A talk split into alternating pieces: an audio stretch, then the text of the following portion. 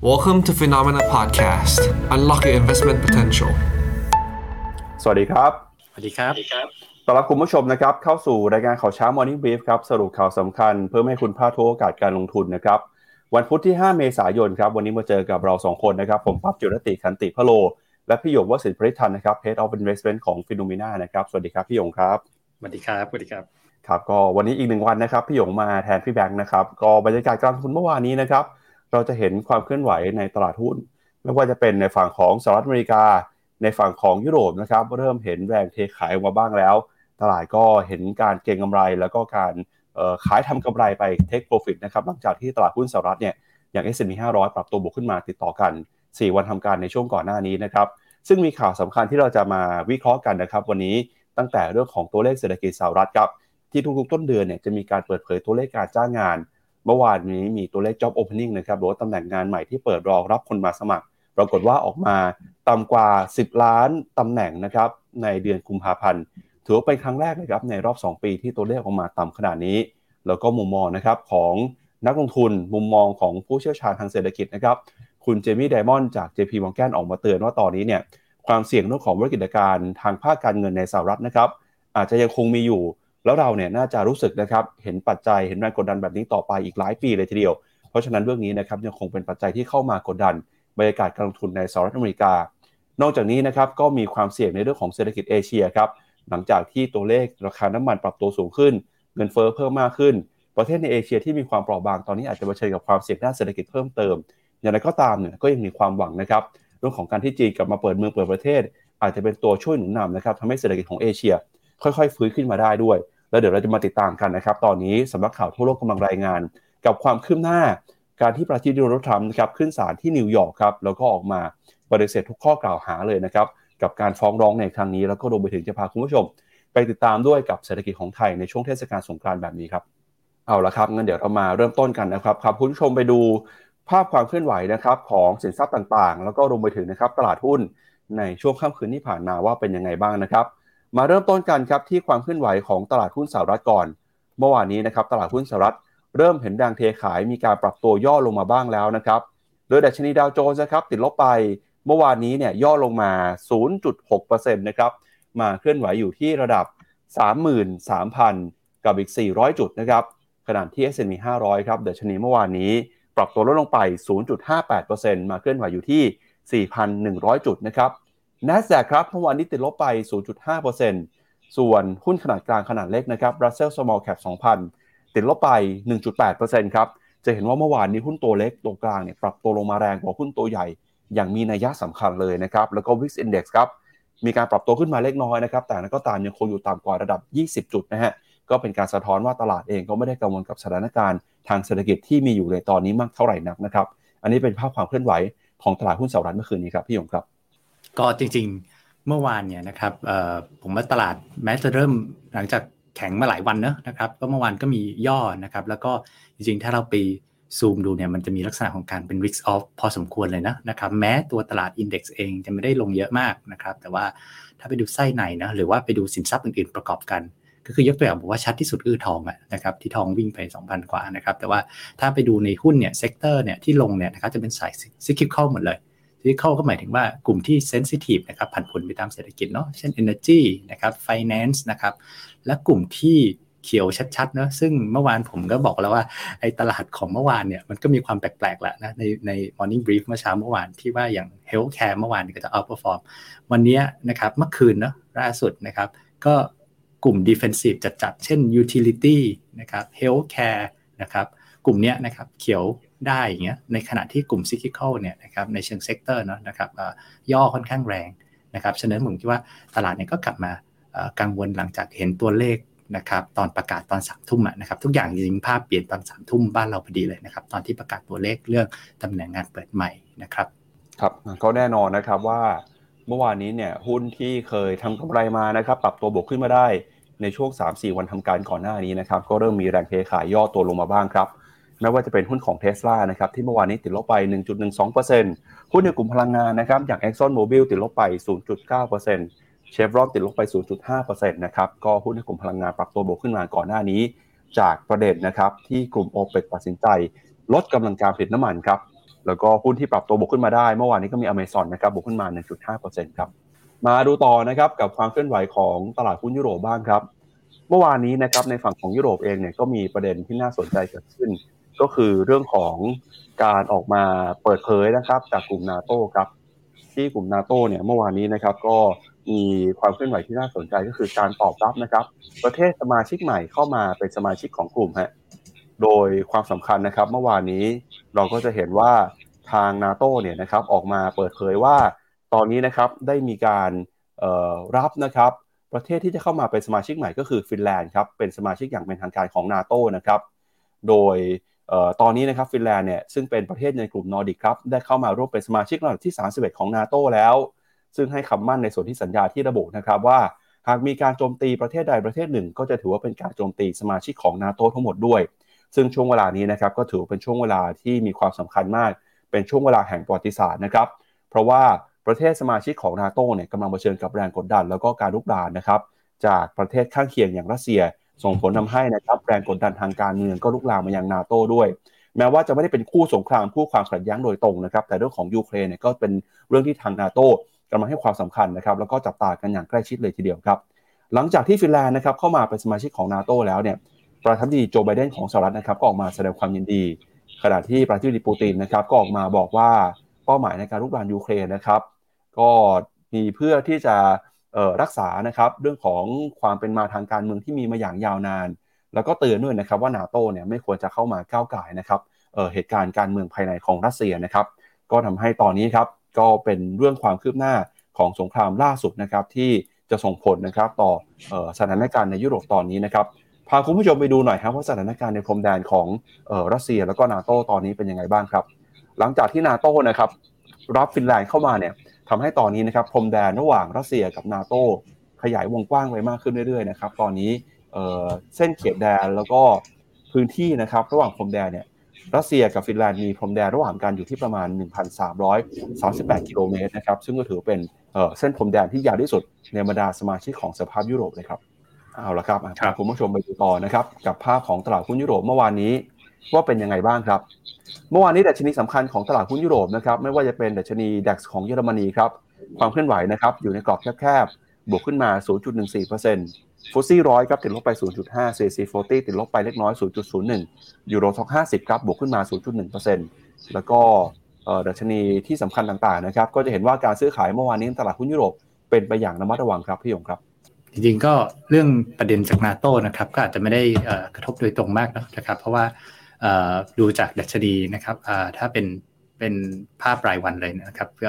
ก็เรียกว่าย่อนิดหนึ่งนะครับไม่ได้ปรับลงมากเท่าไหร่เนาะแล้วก็ผมไปดู intraday เนี่ยจริงๆตอนที่มันเริ่มย่อเนี่ยมันไปค่อนข้างย่อตอนใกล้ๆกับตอนที่ตัวเลขฝั่งอเมริกา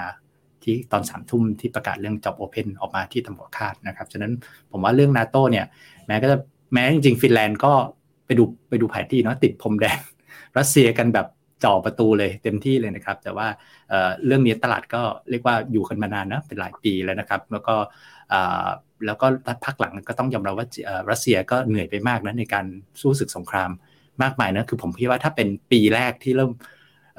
เรื่องนี้เกิดขึ้นในปีแรกเนี่ยมันคงเป็นเขาเรียกอะไรเป็นผลร้ายหรือว่ารัสเซียคงจะก้าวร้าวมากกว่านี้นะครับแต่ว่าตอนนี้ก็คือก็รบกันมานานก็เหนื่อยล้าๆกันแล้วนะครับก็ตลาดก็ไม่ได้มีประเด็นในนี้มากนะครับไปดูต่อนะครับภาพในตลาดหุ้นยุโรปเนี่ยเมื่อวานนี้มีหุ้นหนึ่งตัวนะครับที่มีการซื้อขายที่น่าสนใจในฝั่งของตลาดหุ้นยุโรปด้วยนะครับก็คือหุ้นของ L'Oreal ครับ L'Oreal เนี่ยนะครับก็ถือว่าเป็นหนึ่งในบริษัทนะครับที่ทำธุรกิจเกี่ยวกับเวชสำอางแบรนด์เครื่องสำอางนะครับเมื่อวานนี้ L'Oreal เนี่ยราคาหุ้นบวกขึ้นมา 1.18% ครับหลังจากที่ออกมาประกาศดีลนะครับซื้อAesop ครับซึ่งเป็นแบรนด์เครื่องสำอางดูแลผิวระดับ High End มูลค่ามากกว่า 86,000 ล้านบาทนะครับโดย Reuters ออกมาบอกว่า L'Oreal เนี่ยซึ่งเป็นแบรนด์เครื่องสำอางระดับโลกนะครับเข้าซื้อกิจการ Aesop แบรนด์เครื่องสำอางระดับ High End ของNatura & Co นะครับมูลค่ากว่า 2,500 ล้านดอลลาร์สหรัฐหรือว่าประมาณ 86,000 กว่าล้านบาทนะครับเพื่อขยายตลาดสู่ตลาดต่างประเทศรวมไปถึงจีนด้วยนะครับโดยการเข้าซื้อกิจการในครั้งนี้เนี่ยทำให้ L'Oreal สามารถเพิ่มศักยภาพในการรุกตลาดที่เป็นตลาดบนนะครับแล้วก็ทำให้ บริษัทอย่าง Natural & Co เนี่ยมีสภาพคล่องมากขึ้นด้วยนะครับ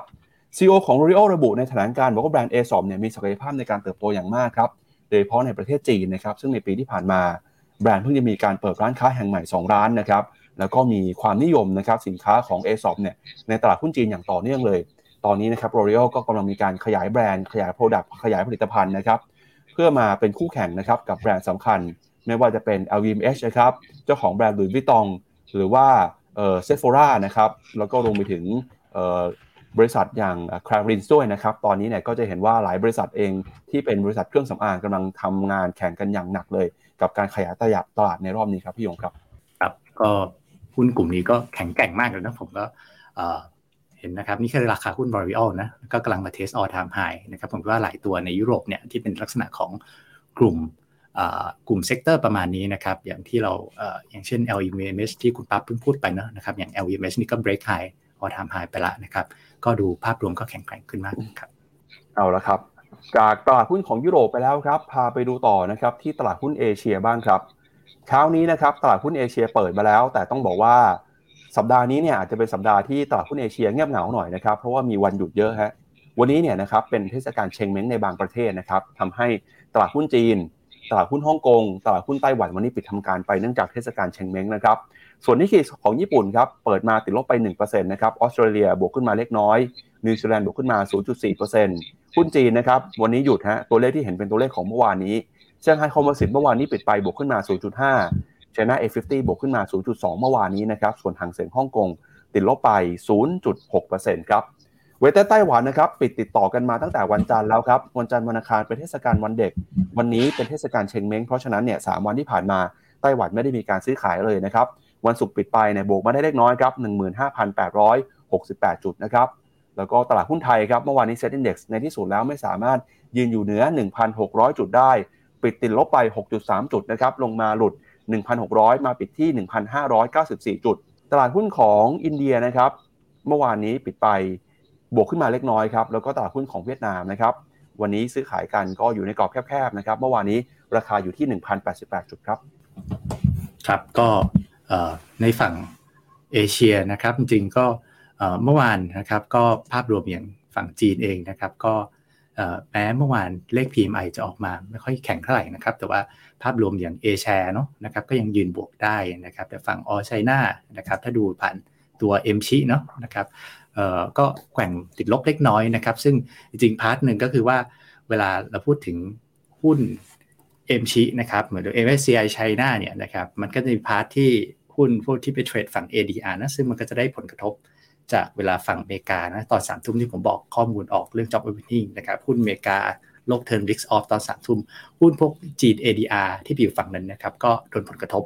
นะครับก็ทำให้สมมติว่าถ้าเราไปดูตัว MSCI China เนี่ยก็จะดูซอฟต์กว่า A China ไอ้ China A นะครับหรือ Onshore นะครับในฝั่ง Mainland นะครับในตลาดอื่นก็ยังไม่ได้มีเม็ดอะไร significant นะครับแล้วก็เมื่อวานเวียดนามก็ค่อนข้างแฟลตนะมาดูต่อนะครับที่ราคาสินค้าโภคภัณฑ์หน่อยครับล่าสุดเนี่ยเมื่อวานนี้นะครับราคาทองคำปรับตัวขึ้นไปทะลุ 2,000 ดอลลาร์เป็นที่เรียบร้อยแล้วนะครับก็กำลังจะทำจุดสูงสุดใหม่ของปีนะครับ 2,020 ดอลลาร์ครับในเช้านี้ราคาทองคำเนี่ยนะครับก็ได้อานิสงส์มาจากความวิตกกังวล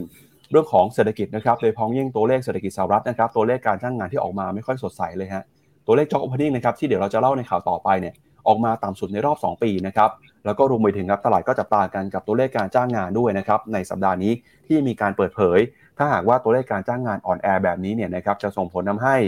เศรษฐกิจนะครับมีความเปราะบางแล้วก็ทำให้ตอนนี้เนี่ยนักทุนก็โยกเงินออกจากสินทรัพย์เสี่ยงไปย้ายไปยังสินทรัพย์ปลอดภัยมากขึ้นนะครับทองคำก็เลยได้อานิสงส์ตรงนี้แล้วก็ปรับตัวบวกขึ้นมาครับส่วนทิศทางของราคาน้ำมันนะครับล่าสุดราคาน้ำมันดิบ Brent 85ดอลลาร์ราคาน้ำมันดิบ WTI นะครับ81ดอลลาร์ครับความเคลื่อนไหวของราคาน้ำมันยังคงเห็นการปรับตัวที่บวกขึ้นมาต่อเนื่องเลยนะครับหลังจากที่ OPEC ส่งสัญญาณเซอร์ไพรส์ตลาดด้วยการลดปริมาณการผลิตน้ำมันมากกว่าคาดครับครับเมื่อวานก็ราคาทองคำเนาะนะครับบัวต้องไม่พูดไม่ได้เลยเป็นพระเอกเลยนะครับ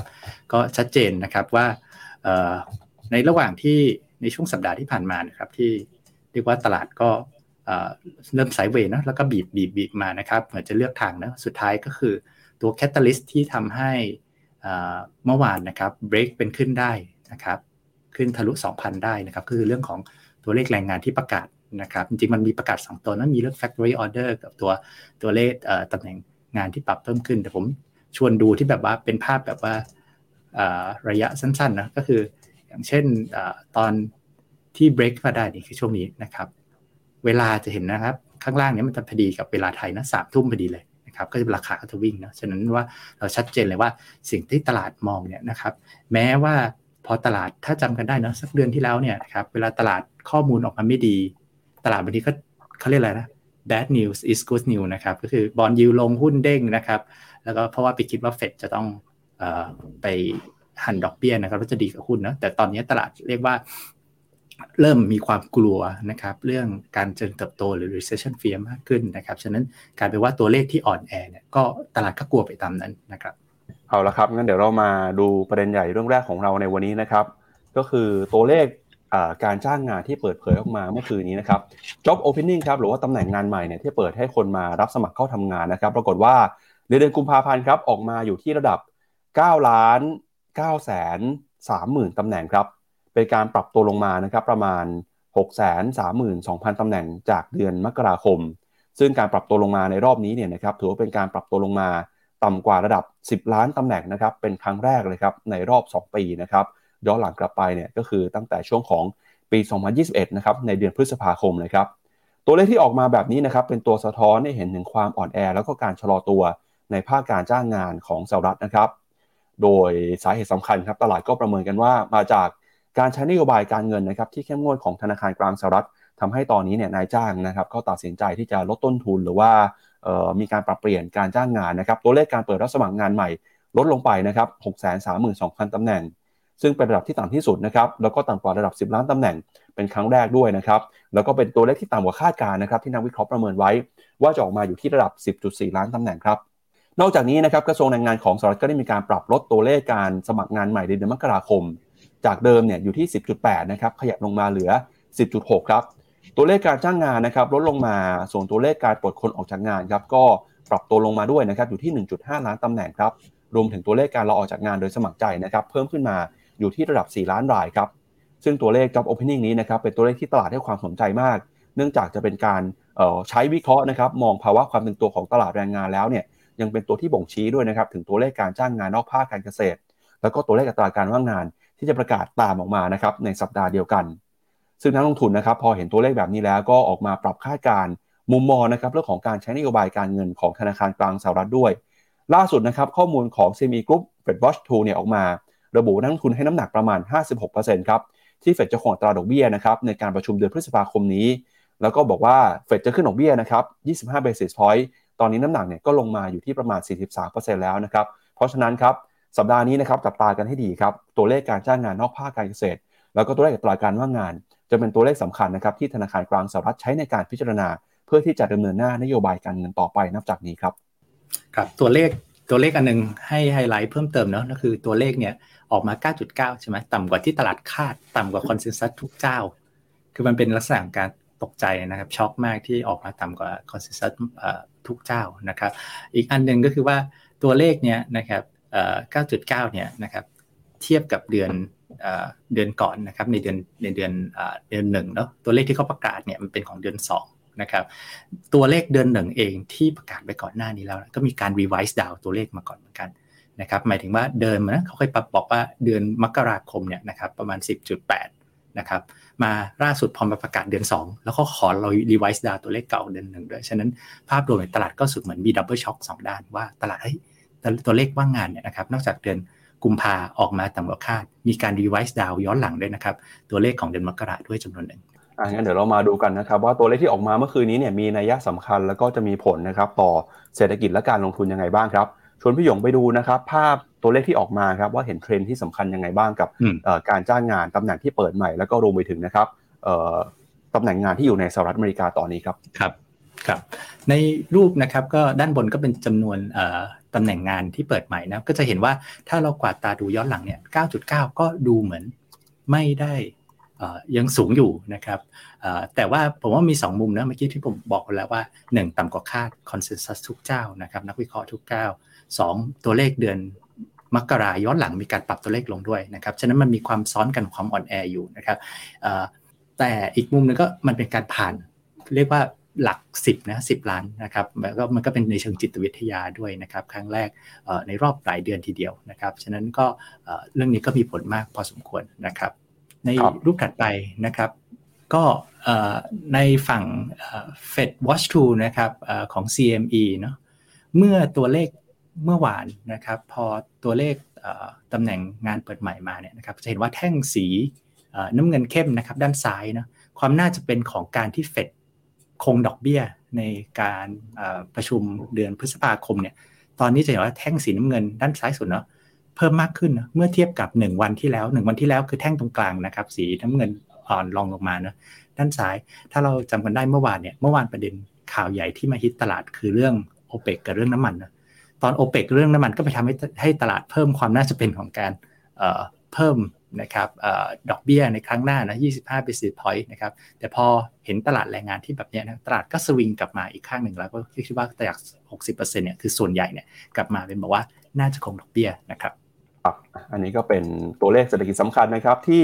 ออกมาเมื่อวานนี้นะครับเดี๋ยวเรามาดูกันหน่อยครับแล้วแนวโน้มนะครับการเติบโตของเศรษฐกิจสหรัฐจะเป็นยังไงนะครับเราก็จะเห็นว่าคาดการณ์เนี่ยตอนนี้ตัวเลข GDP สหรัฐนะครับมีการปรับประมาณการลงมาอย่างต่อเนื่องเลยนะครับปีนี้ครับตลาดประเมินกันว่า GDP จะเติบโตอยู่ที่ประมาณ 2.1 นะครับก่อนที่ปีหน้าเนี่ยขออภัยปีนี้อยู่ที่ประมาณ 1% นะครับปีหน้าก็อยู่ที่ 1% แล้วก็ค่อยฟื้นตัวนะครับในช่วงของปี 2025 เป็นต้นมาครับเศรษฐกิจของสหรัฐเผชิญกับแรงกดดันหลายเรื่องเลยนะครับพี่ยงครับใช่เลยครับก็ตัวเลขนี้ก็ผมคิดว่าก็บางทีก็อาจจะยังมีดาวไซด์นะเพราะว่าหลายค่ายอาจจะไม่ได้ปรับตอนที่มีปัญหาเรื่องธนาคารครับในรูปนี้นะครับก็เป็นvaluation เนาะนะครับผมคิดว่าภาพเศรษฐกิจก็ส่วนหนึ่งเนาะเราก็เห็นความเรียกว่าความอ่อนแอนะครับในเชิงการเติบโตนะตลาดแรงงานก็เริ่มเปิดแง้มมาแล้วนะครับคราวนี้เรามาลองดูภาพ valuation คือตัวตลาดหุ้นนะดัชนีเราวัดความถูกแพงนะครับโดยใช้ PE แต่ว่าเราไม่ได้ดูแค่ PE ของ S&P 500 นะครับเราเอา S&P 500 เนี่ยเทียบกับระดับความถูกแพงนะครับ valuation ของหุ้นโลกนะครับจะเห็นว่าตอนนี้แม้ตลาดนะครับS&P 500ในปีที่แล้วก็ย่อลงมาเยอะนะครับแต่ว่าปีนี้ก็ค่อนข้างแข็งเนาะเน็ตแล้วเนี่ยตอนนี้ valuation นะครับของ S&P 500 เทียบกับหุ้นโลกนะครับก็อยู่ระดับค่อนข้างตึงตัวนะหรือค่อนข้างแพงนะครับเมื่อเทียบกับหุ้นโลกโดยรวมนะครับก็เรียกว่าประมาณ 1.5 1.6 นะครับ standard deviation เมื่อเทียบกับค่าเฉลี่ย10ปีที่ผ่านมานะครับครับก็เป็นทิศทางนะครับความเคลื่อนไหวของตลาดหุ้นสหรัฐแล้วก็ผลกระทบนะครับจากตัวเลขเศรษฐกิจที่ประกาศออกมาเมื่อคืนนี้นะครับทีนี้เดี๋ยวเรามาดูกันต่อครับแล้วทางฝั่งของผู้เชี่ยวชาญนะครับของสหรัฐเนี่ยเขามองสถานการณ์เศรษฐกิจในตอนนี้ยังไงบ้างเมื่อวานนี้นะครับก็มีหนึ่งในนักการเงินนะครับที่มีชื่อเสียงมากที่สุดคนหนึ่งของโลกเลยก็คือคุณเจมี่ไดมอนด์ครับคุณเจมี่ไดมอนด์เนี่ยก็เป็นผู้บริหารนะครับเป็น CEO ของ JPMorgan มายาวนานหลายปีแล้วครับออกมาเตือนนะครับบอกว่าตอนนี้เนี่ยความเสี่ยงในภาคการเงินนะครับของสหรัฐอเมริกายังคงไม่จบนะครับยังคงมีอยู่ด้วยแล้วก็ผลกระทบนะครับจากภาคการเงินในช่วงที่ผ่านมาเนี่ยคาดว่าน่าจะส่งผลต่อเศรษฐกิจต่อเนื่องยาวนานไปหลายปีเลยนะครับคุณเจมี่ไดมอนด์บอกครับว่าความกังวลนะครับที่เข้ามาคุกคามทางเศรษฐกิจเหมือนเมื่อ1ปีก่อนเนี่ยที่ระบบธนาคารนะครับเผชิญกับแรงกดดันระลอกใหม่แล้วก็การล่มสลายของธนาคาร SVB Silicon Valley นะครับแล้วก็ Credit Suisse ในเดือนที่แล้วเนี่ยทำให้มีแนวโน้มมากขึ้นครับที่เศรษฐกิจจะเกิดภาวะถดถอยแล้วก็แม้ว่าเหตุการณ์ในครั้งนี้นะครับจะไม่เหมือนกับวิกฤตการแฮมเบอร์เกอร์ในปี 2008 แต่ก็ยังมีความไม่ชัดเจนครับว่าสถานการณ์ในภาคการเงินจะสิ้นสุดลงเมื่อไหร่นะครับขณะที่ตลาดการเงินตอนนี้มีความตึงตัวมากขึ้นเนื่องจากธนาคารแล้วก็สถาบันการเงินนะครับจะใช้นโยบายที่มีความเข้มงวดโดยก่อนหน้านี้นะครับคุณเจมี่ไดมอนด์เนี่ยก็เป็นผู้นำในการเจรจาร่วมกับผู้บริหารของธนาคารขนาดใหญ่ของสหรัฐนะครับเกี่ยวกับมาตรการในการสร้างเสถียรภาพให้กับธนาคาร First Republic Bank ด้วยการอัดฉีดเม็ดเงินในรูปของเงินฝากจำนวนกว่า 30,000 ล้านดอลลาร์หรือประมาณ1ล้านบาทนะครับในการเสริมสภาพคล่องของธนาคารที่มีปัญหาเพื่อไม่ให้วิกฤตการณ์ในครั้งนี้เนี่ยลุกลามบานปลายไปแล้วคุณเจมี่ไดมอนด์ก็เตือนนะครับว่าสถานการณ์ที่เกิดขึ้นในตอนนี้อาจจะต้องส่งผลกระทบนะครับต่อคนอีกหลากหลายคนเลยครับแล้วก็อีกหลากหลายธุรกิจหลากหลายอุตสาหกรรมนะครับเพราะฉะนั้นตอนนี้ยังคงต้องใช้ความระมัดระวังอยู่เหตุการณ์ครั้งนี้นะครับแม้ว่าจะสงบลงแต่ก็ยังไม่จบไปง่ายๆผลกระทบน่าจะลากยาวต่อไปหลายปีนะครับเพราะฉะนั้นสิ่งที่ควรจะทำตอนนี้ก็คือระมัดระวังอย่างถึงที่สุดเลยครับพี่ยงครับครับก็ผมคิดว่าคอมเมนต์ของคุณเจมี่ไดมอนด์เนี่ยต้องฟังไว้นะครับเพราะว่า คุณเจมี่ไดมอนด์เองเนี่ยก็เป็น CEO แบงก์สหรัฐที่ประสบความสำเร็จมากเนาะเป็น CEO เมื่อปี2005และที่สำคัญคือ JPMorgan นะครับเป็นธนาคารสหรัฐที่ขนาดใหญ่ที่สุดนะครับฉะนั้นถ้าเขาพูดอะไรเนี่ยผมคิดว่าเราก็ต้องลองเอามานั่งคิดนะครับแล้วก็ผมก็ว่าก็คอมเมนต์เขาก็มีความสมเหตุสมผลอยู่นะครับแล้วก็มีอีกเรื่องนึงนะครับที่น่าสนใจมากนะครับที่เขาพูดในจดหมายถึงผู้ถือหุ้นเมื่อวานนี้เนี่ยนะครับนอกจากประเด็นเรื่องของเศรษฐกิจประเด็นเรื่องของการเมืองแล้วนะครับอีกเรื่องนึงนะครับที่อยากจะมาเล่าให้คุณผู้ชมฟังเนี่ยเขาพูดถึงเรื่อง AI ด้วยครับพี่หงเขาบอกว่าตอนนี้เนี่ยนะครับ AI เข้ามามีบทบาทในหลากหลายธุรกิจเลยนะครับแน่นอนนะครับว่าตอนนี้หลายคนก็คิดว่า AI เนี่ยจะเข้ามามีอิทธิพลนะครับในโลกการเงินโลกการลงทุนด้วยทุกคนมีความหวังว่าวันหนึ่ง AI จะสามารถเข้ามาช่วยให้เราลงทุนได้ประสบความสำเร็จนะครับจะสามารถเลือกหุ้นสามารถเลือกกองทุนวิเคราะห์งบการเงินได้คุณเจมี่ไดมอนด์ก็บอกนะครับว่าตอนนี้เนี่ยเขากำลังติดตามนะครับเรื่องของการพัฒนาของ AI อย่างใกล้ชิดเลยฮะสิ่งที่เขาทำนะครับก็คือวิเคราะห์ผลกระทบแล้วก็ดูนะครับเรื่องของจริยธรรมนะครับในการใช้ AI ที่เกี่ยวข้องการลงทุนอย่างใกล้ชิดเลยครับเพื่อให้มั่นใจนะครับว่าการใช้ AI เนี่ยจะนำไปใช้ในหนทางที่ถูกต้องไม่นำมาใช้ในการหาช่องโหว่หรือว่าใช้ในการทำในสิ่งที่ไม่ถูกต้องในภาคการเงินนะครับเรื่องนี้เนี่ยเป็นเรื่องที่มีความสำคัญมากซึ่งทาง JPMorgan เองก็จะให้ความสำคัญนะครับแล้วก็ติดตามไม่ให้เรื่องของ AI เนี่ยมากระทบนะครับกับผลประโยชน์ของนักลงทุนแล้วก็ผู้บริโภคด้วยครับก็คนที่เห็นข่าวนี้เนี่ยก็อาจจะต้องระมัดระวังกันไปในอนาคตนะครับเพราะว่า AI จะเข้ามามีบทบาทแล้วเราเนี่ยอาจจะถูก AI นะครับเข้ามาช่วยเราลงทุนได้หรือว่าคนที่เป็นนักการเงินอาจจะถูก AI ย่างงานได้สักวันหนึ่งนะครับพี่องคอยเสียวๆนะใช่ๆๆครับเอาละฮะคุณเจมี่ดอมอนเตือนแบบนี้นะครับแล้วนักการเงินคนอื่นเขามองยังไงบ้างนะเดี๋ยวพาคุณผู้ชมไปดูหน่อยว่ามุมมองของนักเศรษฐศาสตร์นะครับที่Bloombergเขาไปรวบรวมมาเนี่ยนักเศรษฐศาสตร์ส่วนใหญ่มองโอกาสความน่าจะเป็นที่เศรษฐกิจของสหรัฐนะครับจะเข้าสู่ภาวะถดถอยโอกาสตอนนี้เพิ่มขึ้นหรือว่าลดลงยังไงบ้างครับเดี๋ยวชวนพี่หยงไปดูภาพของBloomberg recession probability หน่อยครับครับก็จะเห็นว่า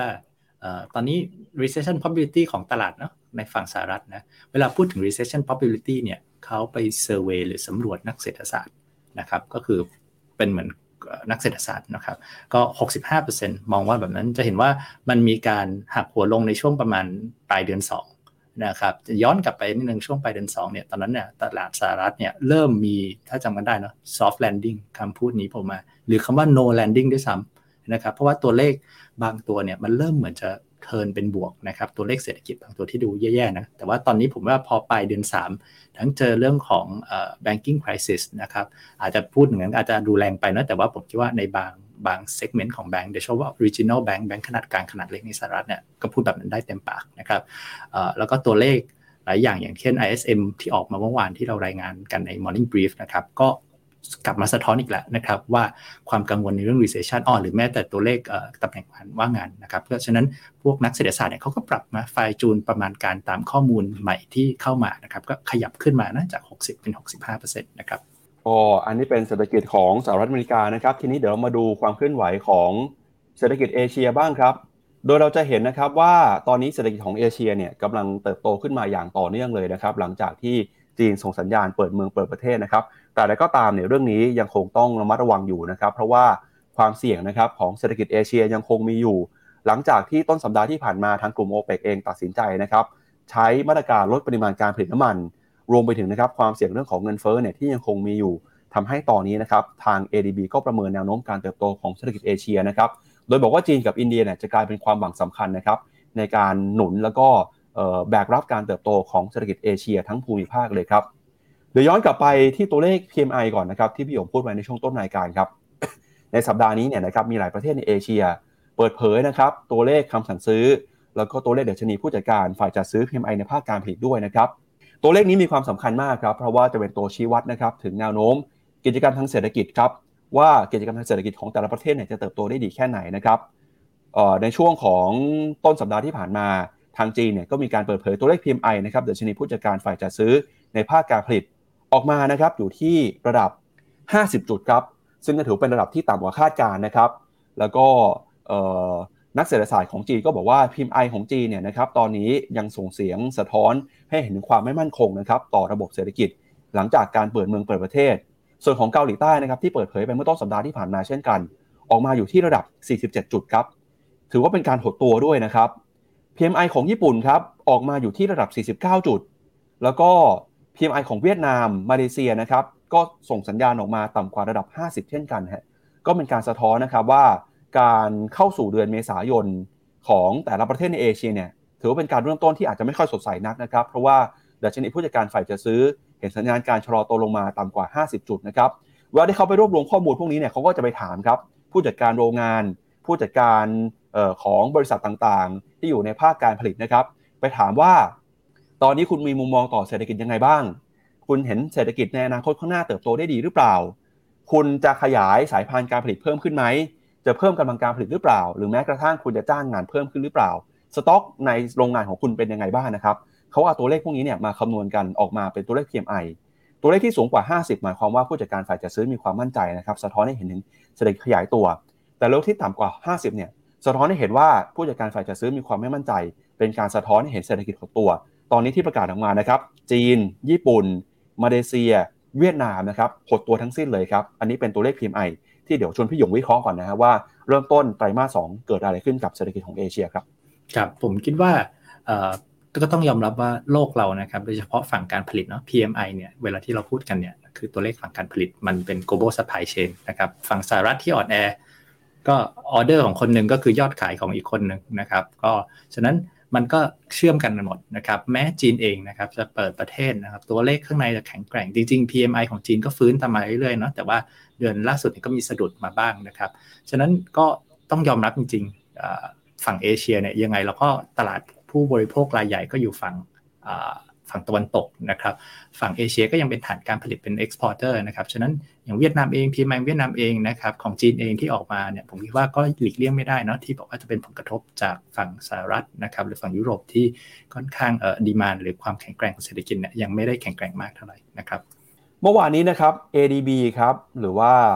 Asian Development Bank นะครับธนาคารเพื่อการพัฒนาแห่งเอเชียเนี่ยออกมาเปิดเผยตัวเลขคาดการณ์ด้วยนะครับการเติบโตของเศรษฐกิจในเอเชียว่าในปีนี้จะเติบโตได้สักเท่าไหร่นะครับ ADB ออกมาประเมินครับโดยออกมาระบุนะครับว่าเศรษฐกิจของเอเชียเนี่ยจะเติบโตทั้งภูมิภาคนะครับอยู่ที่ 4.8% ทั้งในปีนี้แล้วก็ปีหน้าเลยนะครับเพิ่มขึ้นมาจาก 4.2% ในปีที่แล้วครับโดยกลุ่มประเทศนะครับในเอเชียที่กำลังพัฒนาเนี่ยจะเติบโตเร็วขึ้นขณะที่เศรษฐกิจไทยนะครับทาง ADB ประเมินว่าเศรษฐกิจไทยจะขยายตัวอยู่ที่ 3.3% นะครับแล้วก็ก่อนหน้านี้ครับก็มี World Bank นะครับออกมาปรับเพิ่มคาดการณ์การเติบโตของเศรษฐกิจเอเชียในฝั่งของตะวันออกพร้อมกับยืนยันนะครับว่าธนาคารของภูมิภาคยังคงแข็งแกร่งอยู่แม้ว่าอุตสาหกรรมการเงินของโลกจะเริ่มมีปัญหาไปบ้างครับ ADB ระบุนะครับว่าเศรษฐกิจของกลุ่มประเทศเกิดใหม่ในเอเชียเนี่ยมีแนวโน้มขยายตัวได้เร็วขึ้นนะครับเพราะได้แรงหนุนมาจากการที่จีนเปิดประเทศหลังจากใช้นโยบายโควิด0มาอย่างเข้มงวดยาวนานต่อเนื่องแต่ขณะเดียวกันเนี่ยก็มีความเสี่ยงนะครับไม่ว่าจะเป็นจากเพราะสงครามในยูเครนความผันผวนของภาคการเงินนะครับทั้งในสหรัฐแล้วก็ในยุโรปเองรวมไปถึงนะครับความเสี่ยงเรื่องของราคาน้ำมันการลดกำลังการผลิตของ OPEC แล้วก็เงินเฟ้อนะครับที่กำลังเป็นปัญหาอยู่ในตอนนี้ด้วย ADB ระบุนะครับว่ากลุ่มประเทศกำลังพัฒนาในเอเชียเนี่ยกลับมาเปิดเศรษฐกิจนะครับแล้วก็เห็นการเติบโตที่น่าประทับใจพร้อมกับเสริมด้วยว่าการลงทุนในภาคเอกชนการลงทุนของภาครัฐนะครับการบริโภคยังคงเติบโตได้ดีรวมถึงการท่องเที่ยวด้วยก็จะทำให้เศรษฐกิจของเอเชียเห็นสัญญาณการฟื้นตัวครับส่วนเศรษฐกิจจีนนะครับซึ่งเป็นประเทศที่มีเศรษฐกิจขนาดใหญ่ที่สุดในเอเชียมีแนวโน้มขยายตัว 5% ในปีนี้แล้วก็ 4.5% ในปีหน้านะครับซึ่งก็ถือว่าเป็นตัวเลขที่ใกล้เคียงกับตัวเลขของจีนที่รัฐบาลออกมาคาดการไว้ ADB ก็บอกด้วยว่าการที่จีนเปิดประเทศนะครับจะช่วยทำให้แนวโน้มของเศรษฐกิจทั้งภูมิภาคค่อยๆเติบโตรวมไปถึงนะครับอุตสาหกรรมการท่องเที่ยวก็จะมีความคึกคักมากขึ้นด้วยส่วนอินเดียครับซึ่งเป็นประเทศเศรษฐกิจขนาดใหญ่เป็นอันดับที่2ของภูมิภาคเอเชียมีแนวโน้มเติบโต 6.4% ในปีนี้แล้วก็ 6.7% ในปีหน้านะครับก็จะเห็นว่าจีนกับอินเดียจะกลายเป็นเดอะแบกนะครับของเศรษฐกิจเอเชียในปีนี้เลยทีเดียวนะครับอันนี้ก็เป็นข้อมูลของ ADB ครับที่ออกมาเตือนเรื่องของความเสี่ยงนะครับจากเงินเฟ้อจากน้ำมันแพงแต่ก็ยังมีความหวังนะครับว่าการที่จีนเปิดเมืองเปิดประเทศแล้วจะทำให้เศรษฐกิจของเอเชียก็ค่อยฟื้นตัวขึ้นมาครับพี่หงครับครับมาดูมุมมองคาดการณ์หน่อยนะครับว่าการเติบโตของ GDP นะครับในปีนี้ปีหน้าปี2023 2024รวมถึง2025เป็นยังไงบ้างแล้วพี่หยงเห็นประเทศไหนมีการเติบโตที่โดดเด่นน่าสนใจบ้างหนึ่งในนั้นเนี่ยมีเวียดนามด้วยนะครับน่าสนใจทีเดียวครับครับก็ผมคิดว่า ถ้าเราดูในรูปนะครับจริงๆคาดการณ์ปีก็ดูผมว่าก็พุ่งเป้าไปที่ปี67นะครับปี6667ก็จะเห็นว่าเวียดนามเนาะซึ่งก็เป็นหนึ่งในประเทศที่เราค่อนข้างคอนะครับแนะนำการลงทุนเนาะทั้งใน EVT Call นะครับแล้วก็มี Technical Call ที่เคยคอไปนะครับก็เวียดนามก็จะเป็นหุ้นแถวต้นนะครับหมายถึงว่าเศรษฐกิจแถวต้นนะที่เติบโตได้สูงนะครับในขณะที่โอเคขนาดเศรษฐกิจมันไม่ได้ใหญ่มากนะแต่อินเดียก็เป็นอีกประเทศหนึ่งนะครับในภูมิภาคที่มีความน่าสนใจนะครับแล้วก็แต่ว่าในมุมของการลงทุนเราเนาะเราอาจจะยังไม่ได้ทาง Phenomena เราเอง Phenomena Investment Team เราเนี่ยก็อยากจะไม่ได้แนะนำอินเดียไว้นะครับก็จะติดเรื่องปัญหาเรื่อง valuation ในเชิงของราคานะของดีแล้วก็ต้องมีราคาที่เหมาะสมนะครับขณะเวียดนามเองเนี่ยจะเป็นลักษณะของราคาถูกมากนะครับในเชิง valuation แต่ว่าแล้วก็เป็นของดีระยะยาวนะแต่ก็เผชิญหลีไม่พ้นนะครับความผันผวนแล้วก็เศรษฐกิจที่อ่อนแอในฝั่งสหรัฐเนาะเมื่อกี้เรื่องยอด PMI ที่ต่ำกว่าคาดแล้วก็ต่ำกว่า50นะครับไปดูต่อนะครับมุมมองในรอบนี้นะครับแรงกดดันจากเศรษฐกิจมีเรื่องอะไรบ้างนะครับเดี๋ยวชวนพี่หยงไปดูราคาพลังงานนะครับครับคือพอเราเห็นเรื่อง OPEC เมื่อวานนะครับที่ลดกำลังการผลิตนะครับแล้วก็มีความกังวลในเรื่องของราคาน้ำมันที่ปรับตัวขึ้นมาอีกนะจริงๆถามว่าผู้โชคร้ายเลยผู้เคราะห์กรรมนะครับก็คือฝั่งเอเชียส่วนใหญ่โดยเฉลี่ยนะเพราะว่าเอเชียเนี่ยไม่ได้โดยแถวบ้านเราเนี่ยนะครับส่วนใหญ่แล้วเนี่ยเป็นผู้นำเข้าพลังงานนะครับก็มีบางประเทศนะเฉพาะบางเคสเท่านั้นนะครับที่เป็นผู้ส่งออกได้หรือผู้ผลิตเกินได้นะครับในตารางเนี้ยนะครับคือผมให้พุ่งเป้าไปที่ประเทศไหนไม่ใช่ประเทศไหนไกลนะครับคือบ้านเราเองนะไทยแลนด์นะครับประเทศไทยเนี่ยมีสัดส่วนนะครับการใช้น้ำมันนะครับคิดเป็นสัดส่วนรวมต่อการใช้พลังงานเนี่ยถึง 46% นะครับฉะนั้นประเทศไทยชัดเจนเลยว่าพึ่งพามีเซนซิทีฟนะครับกับราคาน้ำมันเยอะนะครับฉะนั้นถ้าน้ำมันเหมือนบางค่ายที่คิดว่าน้ำมันนะการคัดโอเปกในเมื่อวานนะครับจะทำให้น้ำมันกลับไปทะลุ100นะครับหรือไป120เนี่ยผมคิดว่าคนที่เดือดร้อนมากๆคือไทยเราเป็นตัวเข้มๆเลยนะคือเขาก็ไฮไลท์สูงสุดนะครับเราน่าจะเรียกว่าติดท็อปนะครับ 46% เนี่ยที่เราเป็นแชร์ของพลังงานที่มาจากน้ำมันนะครับแล้วขณะเดียวกันเราก็นำเข้ามาล้วนๆเลยนะครับฉะนั้นก็ผมคิดว่าจริงๆภาพรวมมันก็ไม่ดีกับเอเชียนะแต่บ้านเราเนี่ยนะครับก็จะมีปัญหามากที่สุดนะครับแต่ว่าวิวของ Phenomena เราเองเราก็ไม่ได้คิดว่าน้ำมันจะดิดไป100แบบนั้นนะครับครับก็เอาละฮะก็ต้องมาหวังกันนะครับว่าเศรษฐกิจของเอเชียจะเติบโตขึ้นมาจากการที่ชาวจีนเนี่ยนะครับออกมาเดินทางท่องเที่ยวชาวจีนออกมาจับจ่ายใช้สอยนะครับแล้วก็ออกมาลงทุนในต่างประเทศได้มากน้อยแค่ไหนนะครับซึ่งมีข้อมูลที่น่าสนใจหนึ่งตัวครับพี่หยงก็คือเรื่องของพฤติกรรมชาวจีนนะครับหลังจากที่เปิดประเทศแล้วเนี่ยเขาทำอะไรบ้างเขาเดินทางออกนอกประเทศไปประเทศไหนเขาเอาเงินไปทำอะไรนะครับข้อมูลล่าสุดนะครับสำนักข่าวรอยเตอร์ออกมาเปิดเผยมาบอกว่าตอนนี้เนี่ยชาวจีนที่เป็นมหาเศรษฐีนะครับเขาคงอึดอัดนะฮะหลังจากถูกกักตัวอยู่ในจีนมา 2-3 ปีนะครับพอเปิดประเทศได้เนี่ยก็ใช้เงินกันกระหน่ำเลยครับทั้งออกไปท่องเที่ยวและที่สำคัญนะครับคือออกไปลงทุนในต่างประเทศด้วยการกว้านซื้ออสังหาริมทรัพย์ด้วยนะครับสำนักข่าวรอยเตอร์บอกนะครับว่าตอนนี้ครับหลังจากที่รัฐบาลจีนยุติมาตรการการควบคุมการแพร่ระบาดของโควิดนะครับทำให้มีชาวจีนเดินทางไปต่างประเทศมากขึ้นพร้อมกับนักลงทุนชาวจีนนะครับก็ไปลงทุนภาคอสังหาริมทรัพย์ของประเทศต่างๆในเอเชียก็เพิ่มมากขึ้นด้วยนะครับตั้งแต่ออสเตรเลียมาจนถึงประเทศไทยเลยครับโดยครอบครัวชาวจีนนะครับมักจะนิยมส่งลูกหลานไปเรียนต่อต่างประเทศเช่นออสเตรเลียสิงคโปร์นะครับแล้วพอไปเรียนเนี่ยก็ไปซื้ออสังหาริมทรัพย์ไปซื้ออพาร์ตเมนต์ไปซื้อคอนโดนะครับทำให้ตอนนี้ราคาอสังหาริมทรัพย์ในประเทศต่างๆที่ชาวจีนไปกว้านซื้อเนี่ยปรับตัวสูงขึ้นมาอย่างรวดเร็วครับในประเทศไทยก็มีข่าวเช่นกันนะครับที่มีชาวจีนเนี่ยเข้ามาลงทุนในการซื้ออาคารที่พักจำนวนมากครับสัญญาณที่เกิดขึ้นนะครับแสดงให้เห็นถึงการไหลออกของเงินทุนจากภาคอสังหาริมทรัพย์ของจีนที่เริ่มจะมีความเปราะบางมีความไม่แน่นอนนะครับประกอบกับนโยบายของรัฐบาลจีนเนี่ยจะเพิ่มการเก็บภาษีกับครอบครัวที่ร่ำรวยนะครับก็ทำให้ชาวจีนเนี่ยหันไปลงทุนในต่างประเทศมากขึ้นครับโดยตอนนี้นะครับนักลงทุนชาวจีนครับออกมาระบุว่าความสนใจของนักลงทุนในภาคอสังหาริมทรัพย์ของเอเชียเนี่ยปรับตัวขึ้นมาถึง2เท่าตัวนะครับตั้งแต่ที่รัฐบาลเปิดประเทศแล้วก็บอกว่านักทุนส่วนใหญ่นะครับคือผู้ที่ต้องการนำเงินออกนอกประเทศแม้ว่าตอนนี้นะครับจะไม่เห็นคลื่นการลงทุนขนาดใหญ่แต่ก็มีกระแสความสนใจมากขึ้นเรื่อยๆครับโดยพ้องยิ่งนะครับนักท่องเที่ยวชาวจีนแล้วก็พ่อแม่ผู้ปกครองนะครับที่ส่งลูกไปเรียนต่อที่ออสเตรเลียครับในอดีตที่ผ่านมานะครับเราจะเห็นว่าคนที่เป็นคนรวยครับชนชั้นกลางชนชั้นสูงของจีนเนี่ยมักจะหาลู่ทางในการย้ายสินทรัพย์ออกไปต่างประเทศเพื่อกระจายการลงทุน แล้วก็หลีกเลี่ยงนะครับการตรวจสอบของรัฐบาลจีนด้วยแต่จากการแพร่ระบาดของโควิดทำให้การเคลื่อนย้ายสินทรัพย์เนี่ยเป็นไปไม่ได้ง่ายเหมือนเมื่อก่อนนะครับพอตอนนี้นะครับรัฐบาลส่งสัญญาณเปิดประเทศชาวจีนจำนวนมากที่ประสบกับปัญหานะครับเรื่องของการเก็บสินทรัพย์การลงทุนเนี่ยก็ต้องกระจายความเสี่ยงไปในยังต่างประเทศนะครับแม้ว่าตอนนี้ครับข้อจำกัดของรัฐบาลจีนนะครับที่นำมาใช้ป้องกันเงินทุนไหลออกเนี่ยอาจจะไม่สามารถช่วยสกัดการไหลออกของเงินทุนได้นะครับแต่สิ่งที่เกิดขึ้นก็คือสะท้อนให้เห็นว่าชาวจีนตอนนี้ยังคงมีความไม่มั่นใจนะครับไม่มีความเชื่อมั่นเรื่องของเศรษฐกิจในประเทศตัวเองครับทำให้ต้องตัดสินใจโยกย้ายเงินไปลงทุนในต่างประเทศไปซื้อสินทรัพย์ไปซื้อสังหาริมทรัพย์ด้วยนะครับตอนนี้นะครับราคาสังหาริมทรัพย์ในไทยแล้วก็มาเลเซียเนี่ยยังคงถูกมากกว่าเมื่อเปรียบเทียบนะครับกับเมืองหลายเมืองในจีนครับทำให้ชาวจีนก็นิยมนะครับเข้ามาซื้อสินทรัพย์เข้ามาซื้อที่ดินเข้ามาซื้ออสังหาริมทรัพย์นะครับไม่ว่าจะด้วยวิธีการที่ถูกต้องหรือวิธีการผิดกฎหมายนะครับเขาเปรียบเทียบแบบนี้ครับเขาบอกว่าบ้านหรูหลังนึงเนี่ยในจีนนะครับมีราคาอยู่ที่ประมาณ2 ล้านหยวนครับหรือคิดเป็นเงินไทยประมาณ10 ล้านบาทขณะที่ราคาห้องพัก1 ห้องนะครับอยู่ที่ประมาณ500,000 หยวนหรือว่า 2,500,000 บาทนะครับยิ่งมีชาวจีนเดินทางมากเท่าไหร่เนี่ยก็จะทำให้มีความต้องการในการซื้ออสังหาริมทรัพย์มากขึ้นเท่านั้นนะครับเพราะว่าราคาบ้านในไทยเนี่ยเปรียบเทียบกับเมืองใหญ่ของจีนแล้วถือว่ามีราคาถูกกว่ามากเลยครับอันนี้ก็เป็นสาเหตุว่าทำไมช่วงนี้เราถึงเห็นข่าวนะครับว่าชาวจีนมาซื้ออสังหาริมทรัพย์ในบ้านเรามากขึ้นครับพี่ยงครับครับก็จริงๆของจีนนี่ก็เรื่อง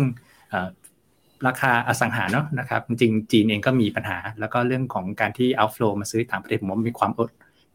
เรียกว่าอะไรอึดอัดในช่วงโควิดมากๆนะครับแล้วก็เรื่องของการแคลมดาวน์การจัดการนักลงทุนขนาดใหญ่นะครับเศรษฐกิจนัก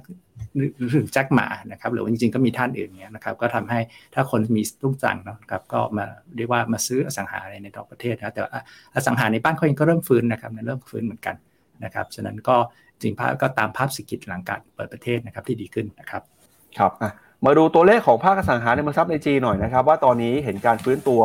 ของราคาบ้านราคาที่อยู่อาศัยมากน้อยแค่ไหนนะครับจะเห็นว่าตอนนี้เนี่ยตั้งแต่เข้าปี2023ที่ผ่านมานะครับยอดขายบ้านในจีนครับแล้วก็รวมไปถึงราคาบ้านในจีนเนี่ยเดินหน้าปรับตัวขึ้นมาอย่างต่อเนื่องเลยนะครับไม่ว่าจะเป็นเมืองใหญ่นะครับเมืองขนาดกลางเมืองขนาดเล็กฮะราคาบ้านเนี่ยก็เห็นแนวโน้มนะครับยอดขายปรับตัวเพิ่มขึ้นแล้วก็จะเป็นการสะท้อนว่าแม้ว่าชาวจีนเนี่ยจะลงทุนในสังหาในประเทศแล้วเนี่ยแต่ก็มีบางส่วนนะครับที่โยกย้ายเงินไปลงทุนในสังหาในต่างประเทศด้วยนะครับครับก็เรื่องไอ้มาตรการ Three Red Line ที่กดดันอสังหาในจีนนะครับมาในช่วง 2-3 ปีที่ผ่านมาเขาก็ผ่อนมาแล้วนะครับในช่วงปลายปีนะคือจีนเนี่ยตอนที่ไปเรียกว่าเข้มมากๆเนี่ยนะครับติดเบรกก็เบรกแรงไปนะครับพอบวกกับช่วงกดดันโควิดมากๆนะแต่ช่วงก่อนจะเปิดโควิดจริงๆเขาก็เริ่มผ่อนปลนมาตรการอสังหานะครับก็เห็นตามยอดขายที่เริ่มจะรีบาวขึ้นนะแต่ก็เรียกว่าอย่าไปเทียบกันในอดีตเลยนะครับที่เคยร้อนแรงนะครับแต่ก็ในแง่มุมก็คือเริ่มฟื้นตัวขึ้นนะครับครับทีเรดไลน์มีอะไรบ้างนะครับมาตรการที่ประกาศใช้ในช่วงก่อนหน้านี้ทำให้ภาคอสังหาริมทรัพย์เนี่ยเปลี่ยนไปอย่างสิ้นเชิงเลยนะครับทีเรดไลน์มีอยู่3 เรื่องด้วยกันนะอันที่1ก็คือรัฐบาลจีนกำหนดนะครับบอกว่าบริษัทอสังหาเนี่ยต้องมีสัดส่วนหนี้สินต่อสินทรัพย์ไม่เกิน 70% 2นะครับมีสัดส่วนหนี้สินสุทธิต่อส่วนผู้ถือหุ้นไม่เกิน 100% แล้วก็3คือเงินสดต่อหนี้สินระยะสั้นเนี่ยต้องมากกว่า1 เท่าตัวด้วยนะครับเพื่อเป็นการสร้างเสถียรภาพในตลาดอสังหาริมทรัพย์แล้วก็เป็นการรับประกันนะครับว่าบริษัทที่ออกมาขอกู้เนี่ยหรือว่าออกมาทำโครงการอสังหาริมทรัพย์จะไม่เผชิญกับปัญหาขาดสภาพคล่องหรือว่าล้มไปก่อนที่โครงการจะเสร็จนะครับพอมีมาตรการประกาศออกมาเนี่ยทำให้ในปี 2022 ครับยอดขายบ้านนะครับแล้วก็การเติบโตในภาคอสังหาริมทรัพย์ในจีนปรับตัวลงมาอย่างรุนแรงแต่ตอนนี้นะครับจีนเปิดประเทศแล้วรัฐบาลเริ่มผ่อนคลายแล้วยอดการฟื้นตัวของภาคอสังหาริมทรัพย์ในจีนก็ค่อยๆปรับตัวขึ้นมาด้วยนะครับครับอันนี้ก็เป็นเหตุการณ์นะครับความเคลื่อนไหวที่เกิดขึ้นในจีนครับทีนี้นะครับจะพาคุณผู้ชมไปดูต่อครับกับเรื่องของการเมืองกันบ้างครับตอนนี้เนี่ยนะครับทั่วโลกกำลังจับตากันกับท่าทีของอดีตประธานาธิบดีโดนัลด์ทรัมป์นะฮะเมื่อคืนตามเวลาของสหรัฐครับเขามีกำหนดการนะครับที่จะออกมาพูดนะครับเรื่องของการแสดงมุมมองนะครับแล้วก็ผลการพิจารณาในศาลแมนฮัตตันของนิวยอร์กนะครับข่าวที่สำนักข่าวทั่วโลกรายงานกันก็คือตอนนี้เนี่ยประธานาธิบดีโดนัลด์ทรัมป์นะครับกำลังถูกตั้งข้อหาที่เกี่ยวข้องนะครับกับเรื่องของการปกปิดข้อมูลนะครับในสมัยที่มีการเลือกตั้งสมัยแรกครับประธานาธิบดีโดนัลด์ทรัมป์นะครับถูกกล่าวหาว่ามีความผิดนะครับในข้อกล่าวหาคดีที่เป็นคดีทางอาญาเนี่ยนะครับ ทั้งหมดด้วยกัน34ข้อกล่าวหาครับเกี่ยวข้องกับการปลอมแปลงเอกสารแล้วก็การปกปิดข้อมูลนะครับเพื่อที่จะเข้ามาลงชิงตำแหน่งประธานาธิบดีในปี2016ก่อนหน้านี้นะครับแล้วก็ข่าวนี้มีความสำคัญมากเพราะว่าจะส่งผลนะครับต่อการตัดสินใจในการส่งคุณโดนัลด์ทรัมป์เป็นผู้สมัครนะครับตัวแทนของพรรครีพับลิกันในการเลือกตั้งประธานาธิบดีที่จะเกิดขึ้นในปี2024ด้วยนะครับอดีตผู้นำสหรัฐนะครับกล่าวมาโดยตลอดว่าการตั้งข้อกล่าวหาครั้งนี้นี่เป็นแรงจูงใจทางด้านการเมืองนะครับแล้วเขาก็บอกว่าตอนนี้นะครับทั่วโลกกำลังจับตาการพิจารณาคดีในครั้งนี้นะครับโดยประธานาธิบดีโดนัลด์ทรัมป์เนี่ยเมื่อวานนี้ก็ปรากฏตัวต่อศาลในนิวยอร์กครับออกมารับทราบข้อกล่าวหานะครับแล้วก็ออกมาปรากฏตัวต่อสาธารณชนอย่างเป็นทางการครับโดยโดนัลด์ทรัมป์นะครับประกาศอย่างชัดเจนว่าไม่ยอมรับผิดในคดีเหล่านั้นตามที่หลายฝ่ายคาดการณ์ด้านทนายของคุณทรัมป์นะครับก็บอกว่าขอให้ศาลมีคำสั่งห้ามทั้งภาพเข้าไปถ่ายภาพในห้องพิจารณาคดีนะครับแต่แล้วก็ตามศาลก็บอกว่าอนุญาตให้มีการถ่ายภาพได้นะครับเราก็เลยเห็นมีภาพบางภาพเนี่ยออกมานะครับตอนนี้ประธานาธิบดีโดนัลด์ทรัมป์นะครับกลายเป็นประธานาธิบดีคนแรกของสหรัฐอเมริกาทั้งที่อยู่ในตำแหน่งลบพ้นออกจากตำแหน่งไปแล้วนะครับที่ถูกฟ้องร้องในคดีอาญาสืบเนื่องจากข้อกล่าวหาที่ว่ามีส่วนร่วมในการจ่ายเงินค่าปิดปากกว่า $130,000 ดอลลาร์สหรัฐนะครับให้กับอดีตดารานักแสดงเพื่อไม่ให้พูดถึงความสัมพันธ์ที่มีกับเขาในอดีตนะครับหลังจากที่ถูกฟ้องเนี่ยนะครับก็จะถูกตั้งข้อกล่าวหานะครับมีโทษจำคุกด้วยนะครับแต่ในทางปฏิบัติแล้วเนี่ยการจะรับโทษจำคุกนะครับจะต้องถูกตัดสินแล้วก็มีโอกาสน้อยมากนะครับที่จะถูกตัดสินจำคุกในโทษสูงสุดเนี่ยถ้าเกิดรวมๆกันก็คือหลาย10ปีนะครับแล้วก็นอกจากนี้นะครับทำเนียบข่าวเนี่ยก็บอกว่าไม่ได้ออกมาแสดงความคิดเห็นนะครับในการพิจารณาคดีในครั้งนี้แต่เรื่องนี้จะเป็นเรื่องสำคัญมากเพราะว่าชาวอเมริกันทุกคนเลยครับกำลังจับตาอยู่ผลสำรวจจาก Reuters Ipsos ครับออกมาบอกว่าอดีตประธานาธิบดีทรัมป์ครับมีคะแนนนำทิ้งห่างคู่แข่งนะครับในการชิงตำแหน่งเป็นตัวแทนของพรรครีพับลิกันในการเลือกตั้งปีหน้าแต่ก็ตามนะครับพอเผชิญกับข้อกล่าวหาคดีทางอาญาแล้วเนี่ยก็ส่งผลกระทบต่อคะแนนความนิยมของคุณโดนัลด์ทรัมป์ด้วยครับพี่ยงครับครับเรื่องนี้ก็มาจังหวะที่เรียกว่า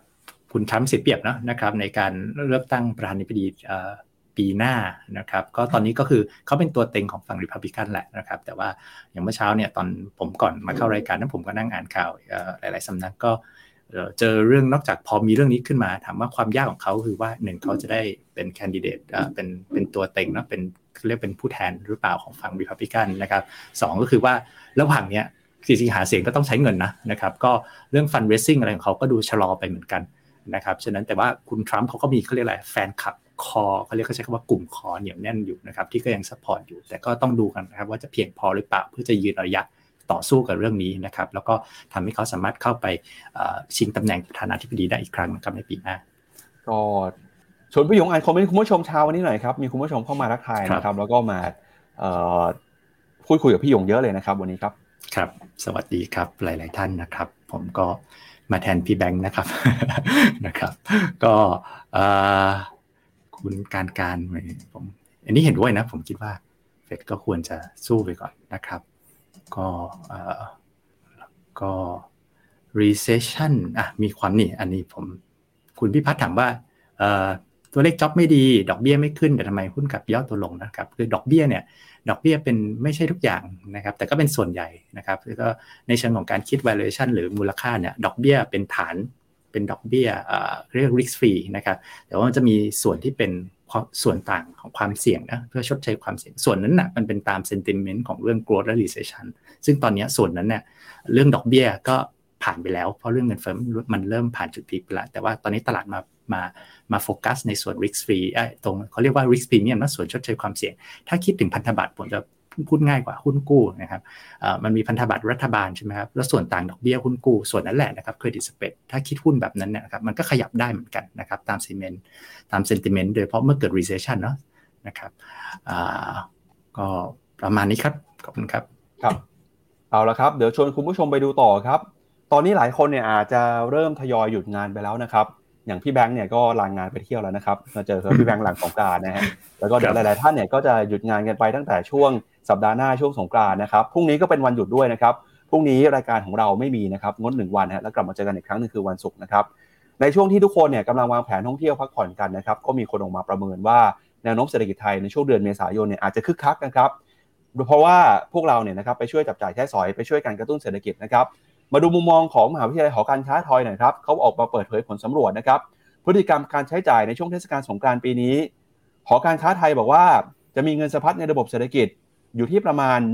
125,000 ล้านดอลลาร์5,000 ล้านบาทเลยนะครับขออภัยเพิ่มขึ้นมา 17.3% ทั้งจากการท่องเที่ยวที่ฟื้นตัวนะครับแล้วก็จากการจับจ่ายใช้สอยที่มากขึ้นและถ้าหากว่าไปรวมเงินที่สะพัดในช่วงเลือกตั้งอีกนะครับคาดว่าจะดัน GDP ปีนี้เติบโตได้ประมาณ 3-4% เลยครับโดยจากการสำรวจพฤติกรรมของประชาชนในช่วงเทศกาลสงกรานต์นะครับหอการค้าไทยก็ระบุว่าประชาชนส่วนใหญ่เนี่ยกว่า 72% มีแผนเดินทางท่องเที่ยวแล้วก็กลับภูมิลำเนานะครับซึ่งแผนการท่องเที่ยวเนี่ยก็มีทั้งไปเช้าเย็นกลับด้วยรถยนต์ส่วนตัวจังหวัดที่ได้ความนิยมมากที่สุดนะครับก็คือชลบุรีเพชรบุรีประจวบคีรีขันธ์แล้วก็ระยองครับโดยมีการเตรียมเงินท่องเที่ยวนะครับในประเทศไว้เฉลี่ยคนละ 7,091 บาทส่วนกลุ่มที่เดินทางไปต่างประเทศนะครับก็บอกเตรียมเงินเฉลี่ยว่าคนละประมาณ 54,000 บาทครับโดยการท่องเที่ยวในช่วงนี้นะครับประชาชนก็เตรียมการจะจับจ่ายใช้สอยนะครับโดยเงินสะพัดในช่วงสงกรานต์เนี่ยทางมหาวิทยาลัยหอการค้าไทยก็บอกว่าจะมีเงินรวมกันอยู่ที่ประมาณ 125,000 ล้านบาทเพิ่มขึ้นนะครับ 17% จากปีก่อนหน้านะครับแล้วก็การเลือกตั้งที่จะถึงนี้เนี่ยคาดว่าจะมีเม็ดเงินเข้าสู่ระบบเศรษฐกิจประมาณ 100,000 ถึง 120,000 ล้านบาทนะครับก็จะช่วยให้เศรษฐกิจไทยขยายตัวได้ประมาณ 3-4% ในปีนี้นะครับขณะที่ททท.ครับออกมาเปิดเผยว่าช่วงสงกรานต์นี้นะครับระหว่างวันที่ 12-16 เมษายนเนี่ยบรรยากาศการท่องเที่ยวจะคึกคักนะครับแล้วก็มีเม็ดเงินสะพัดครับมากกว่า 18,000 ล้านบาทเลยทีเดียวนะครับ อันนี้ก็จะเป็นตัวเลขที่หลายสำนักออกมาคาดการณ์นะครับเรื่องของการท่องเที่ยวปีนี้เราน่าจะเห็นสงกรานต์เนี่ยกลับมาคึกคักนะครับแล้วก็เป็นภาพที่เราไม่ได้เห็นมาหลายปีนะครับหลังจากที่เราอยู่ในมาตรการรักษาความปลอดภัยมาตรการระยะห่างโซเชียลดิสแทนซิ่งหรือว่ามาตรการป้องกันเรื่องของโควิดกันปีนี้น่าจะเป็นปีแรกๆเลยที่หลายคนเนี่ยตั้งแต่ว่าจะกลับมาเล่นสงกรานต์กันอีกครั้งนะครับพี่องค์ครับครับคุณปั๊บไปไหนไหมคุณปั๊บกลับบ้านครับอยู่ที่บ้านเลยครับไม่ได้ไปไหนครับเดี๋ยวผมก็วันศุกร์นี้ผมก็ลาแล้วเหมือนกันนะครับก็เรื่องนี้ก็ยิ่งใหญ่นะผมว่ากับเรื่องเฉพาะการท่องเที่ยวของไทยเนาะก็อัดอั้นมาหลายปีจริงสัปดาห์ที่แล้วเสาร์อาทิตย์เนี่ยผมก็พาลูกผมไปต่างจังหวัดไปเที่ยวแถวๆเนี้ยนะครับขับรถระยะไกลคนแน่นมากนะผมคือเป็นโรงแรมที่ผมไปประจำแล้วก็ไปตั้งแต่ช่วงโควิดเราก็เห็นพัฒนาการอ่ะจากช่วงโล่งๆห้องอาหารเปิดไม่เต็มนะตอนนี้โอ้โหแน่นมากแล้วก็ทุกอย่างก็กลับมามีชีวิตชีวานะครับครับเดี๋ยวไปดูหน่อยฮะความคาดหวังสำคัญในรอบนี้ของเศรษฐกิจไทยก็คือการท่องเที่ยวนะครับมาดูหน่อยครับว่าตอนนี้เนี่ยแนวโน้มการท่องเที่ยวในบ้านเราเป็นยังไงบ้างนะครับเมื่อเปรียบเทียบกับประเทศในภูมิภาคใกล้เคียงครับผมคิดว่าอันนี้คือตัวเลขของนักท่องเที่ยวนะครับที่เดินทางเข้ามานะครับตอนนี้จีนเนี่ยนะครับในสีแดงๆเนาะนะครับซึ่งเคยเป็นเรียกว่าพระเอกหลักนะสำคัญนะครับผมคิดว่าก็เริ่มมาแล้วมุมตั้มค่อนข้างดีนะครับแล้วก็สำนักต่างๆนะครับก็มีลักษณะการรีไวซ์ประมาณการปรับประมาณการขึ้นนะผมคิดว่าตอนนี้เราไปเที่ยวในสถานที่ต่างๆนะหรือไปเดินอย่างเงี้ยแถวรัชดาสุทธิสารนะย่านคนจีนนะผ่านเดินผ่านร้านนวดแผนโบราณอะไรผมเห็นโอ้โหคนแน่นมากนะครับฉะนั้นผมคิดว่าเรื่องนี้นะครับแม้ไทยนะจะเซนซิทีฟกับน้ำมันแต่ว่าเวลาออฟเซตด้วยโฟลว์จากการท่องเที่ยวนะครับก็เรียกว่าถ้าแข็งๆเนี่ยก็เราก็จะยืนได้ค่อนข้างแบบสบายดีเหมือนกันนะครับครับมีครับทีมงานเรื่องสงกรานต์ครับทีมงานนี่ก็เก่งมากเลยนะครับก็คือเรื่องของการลองนะครับปักหมุดดูนะครับในเมื่อวานเราพูดถึงเรื่องของ performance ของหุ้นไทยนะครับรอบเลือกตั้งในเมื่อวานเรามีประกาศในเรื่องตัวเลขกันวันนี้เราลองมาดูนะครับว่า seasonal pattern นะครับของสงกรานต์เป็นอย่างไรนะครับในรูปนี้วิธีดูก็คือว่าเราปักหมุดตรงกลางที่ศูนย์เนี่ยนะครับตรงจุดตรงกลางเนี่ยคือช่วงสงกรานต์ของทุกปี20ปีย้อนหลังแล้วก็ในแถบป่านะครับเป็นค่าเฉลี่ยนะครับของ performance ของหุ้นนะครับจะเห็นว่าโหดูแล้วก็ไม่น่าเชื่อนะครับ seasonal pattern เนี่ยค่อนข้างชัดเจนว่าก่อนสงกรานต์นะจนถึงหลังสงกรานต์นะครับตลาดนะเอาพูดง่ายๆช่วงเมษาเนี่ยนะครับเป็นช่วงที่ตลาดมักจะปรับตัวได้ดีขึ้นนะครับโดยเฉพาะหลังนะผมจะเห็นว่าหลังนะจะเห็นเพราะว่าแถบการกระจายตัวของสีที่เราเป็นแรงเงาไว้สีส้มอ่อนๆเนี่ยนะครับการกระจายตัวของช่วงก่อนสงกรานต์เนี่ยมันกว้างก็คือมันก็มีปีที่มันวิ่งแบบนั้นบ้างหรือไม่วิ่งแบบนั้นบ้างนะครับแต่หลังสงกรานต์เป็นต้นไปเนี่ยนะครับโดยทั่วไป seasonal pattern เนี่ยนะครับจะเป็นบวกนะก็ไม่แน่ใจเอาจริงๆผมไม่นึกภาพสาเหตุชัดๆไม่ออกไปสงกรานต์มาอารมณ์ดีมีความสุขดีแล้วกลับมานะครับก็มาลงทุนกันอีกครั้งนึงหลังจากพักผ่อนไป นะครับก็เป็นข้อมูลสถิติดีๆนะครับมีคอมเมนต์นึงผมอยากตอบมากเลยขออนุญาตนะครับจากคุณ AJ นะถามคำถามดีมากแล้วก็เป็นคำถามพื้นฐานที่กระทบทุกคนดอกเบี้ยนโยบายของไทยขึ้นนะครับแต่ทำไมดอกเบี้ยเงินฝากไม่ขึ้นเลยหรืออาจจะขึ้นน้อยนะครับเรื่องนี้เป็นเกิดขึ้นทั้งในไทยและอเมริกานะครับประเทศไทยไม่ได้ผิดแปลกอะไรดอกเบี้ยนโยบายเนี่ยก็เป็นการกำหนดนโยบายแต่ว่าดอกเบี้ยเงินฝากเนี่ยมันก็เป็นตลาดเงินฝากซึ่งมันเป็นตลาดแยกกันแม้มันจะอาจจะถูกอิทธิพลกันบ้างนะครับแต่ว่าจริงๆแล้วธนาคารพาณิชย์เนี่ยก็ดอกเบี้ยเงินฝากมันก็เป็นการแข่งขันในเรื่องเงินฝากนะฉะนั้นดีมานด์ซัพพลายมันเป็นคนละตลาดกันนะครับโดยทั่วไปเนี่ยในสหรัฐเนี่ยเฟดเนี่ยขึ้นดอกเบี้ยไปเยอะมากๆค่าเฉลี่ยดอกเบี้ยเอายกตัวอย่างในเฟดนะในบ้านเราเนี่ยดอกเบี้ยนโยบายยังไม่ถึง 2% 1.75 ใช่ไหมครับในเฟดเนี่ยนะครับในสหรัฐเนี่ยดอกเบี้ยนโยบายจะใกล้ไป5แล้วครับแต่ว่าดอกเบี้ยเงินฝากในสหรัฐเนี่ยค่าเฉลี่ยยังไม่ถึง 1% เลวร้ายกว่าบ้านเราอีกนะครับแก็ปมันกว้างมากฉะนั้นสิ่งที่เกิดขึ้นในสหรัฐผมจะมาแล้วก็เติบตีเป็นความคิดเห็นมุมมองลงทุนในบ้านเราด้วยก็คือว่าสิ่งที่เกิดขึ้นในสหรัฐนะตอนนี้ที่มีปัญหาแบงก์รันเพราะว่าแก็ปมันสูงมากนักทุนก็เริ่มโดยเฉพาะกับแบงก์เล็กนะไอความเชื่อมั่นกับแบงก์ก็ส่วนนึงนักลงทุนก็เริ่มมองหาโอกาสการลงทุนอื่นๆง่ายที่สุดเลยครับ Money Market ตราสารหนี้ระยะสั้นก็เริ่มถอนเงินออกจากเงินฝากนะครับแล้วก็ flow เข้า Money Market ในสหรัฐเนี่ยสูงมากนะครับในบ้านเราเองเนี่ยนะครับผมยังไม่ได้ track ตัวเลขชัดๆนะแต่ผมคิดว่าอย่างน้อยเนี่ย yield ใน Money Market ซึ่งมันจะเดินหน้านะครับตามอัตราดอกเบี้ยนโยบายเนี่ยใกล้เคียงแบบคือค่อนข้างแบบขึ้นไปกว่านะครับฉะนั้นตอนนี้ผมเริ่มเห็นตราสารหนี้Money Market นะครับกองบางกองเนี่ยก็เรียกว่า3เดือนที่ผ่านมาเนี่ยนะครับผลตอบแทนประมาณ 0.25 บ้าง0อะไรประมาณ 0.2xx เนี่ยนะครับเป็นไปได้ภายใน3เดือนนะที่ผ่านมานะครับฉะนั้นถ้าเราลองคูณไปทั้งปีสมมติคิดง่ายๆนะครับกลมๆก็ประมาณ 1% นี่ก็จะเป็นไปได้นะครับฉะนั้นเทรนด์เนี้ยมันเริ่มเกิดขึ้นนะฉะนั้นสำหรับนักลงทุนในบ้านเราเนี่ยนะครับถ้าเราเห็นแบบนี้นะถ้าเรามีเงินฝากเยอะๆนะครับว่าวิธีนึงที่เราทำได้ง่ายมากนะครับแล้วก็ยังค่อนข้างสภาพคล่องหรือความเสี่ยงไม่ต่างกันมากก็คือการมองหาอย่างเช่นกองทุน Money Market นะครับกองทุนตลาดเงินดูนะครับครับแล้วก็ก่อนจากกันไปวันนี้ครับมีกิจกรรมอยากชวนคุณผู้ชมมาร่วมสนุกกันนะครับก็คือตอนนี้เนี่ยในเพจ Facebook ของ Phenomena ครับมีการแจกรางวัลนะครับเป็น Grab Food E-voucher มูลค่า200บาทแต่ก็ต้องมีกติกามีเงื่อนไขด้วยนะครับกติกาก็คือใครที่รู้จักกองทุน MEVT Call นะครับอยากให้เข้ามาแสดงความคิดเห็นหน่อยครับว่าชอบกองทุนไหนใน MEVT Call เพราะอะไรบอกเหตุผลนะครับโดยต้องทำตามกติกานะครับคือเข้าไปกดไลค์กดแชร์ไปตอบคำถามนะครับแล้วก็บอกเหตุผลไปด้วยทีมงานจะเลือกคำถามที่โดนใจมากที่สุดแล้วก็จะส่ง Grab Food E-voucher นะครับให้กับคุณผู้ชมจำนวน10ท่านนะครับมีของรางวัล10ท่านด้วยกันร่วมกิจกรรมได้จนถึงวันนี้เลยนะครับในช่วงเวลาประมาณตอนเที่ยงครับแล้วก็ประกาศผลผู้โชคดีเย็นวันนี้ครับส่วนวันพรุ่งนี้นะครับเป็นวันหยุดครับตลาดหุ้นไทยปิดทำการไปรายการของเราก็หยุดไปด้วยนะครับกลับมาเจอกันอีกครั้งหนึ่งวันศุกร์เลยนะครับวันนี้ขอบพระคุณคุณผู้ชมที่ติดตามกันวันศุกร์กลับมาเจอกันใหม่นะครับวันนี้เรา2คนและทีมงานลาไปก่อนครับสวัสดีครับสวัสดีครับในโลกของการลงทุนทุกคนเปรียบเสมือนนักเดินทางคุณหลักเป็นนักเดินทางสายไหนกองนี้ก็ดีเทรนด์การลงทุนนี้ก็มาใครว่าดีเราก็ไปหมดแต่ไม่ค่อยเวิร์กให้ Phenomena Exclusive บริการที่ปรึกษาการเงินส่วนตัวที่พร้อมช่วยให้นักลงทุนทุกคนไปถึงเป้าหมายการลงทุนสนใจสมัครที่ fino.me/phenomena-exclusive หรือ line@phenomenaport คำเตือนผู้ลงทุนควรทำความเข้าใจลักษณะสินค้าเงื่อนไขผลตอบแทนและความเสี่ยงก่อนตัดสินใจลงทุน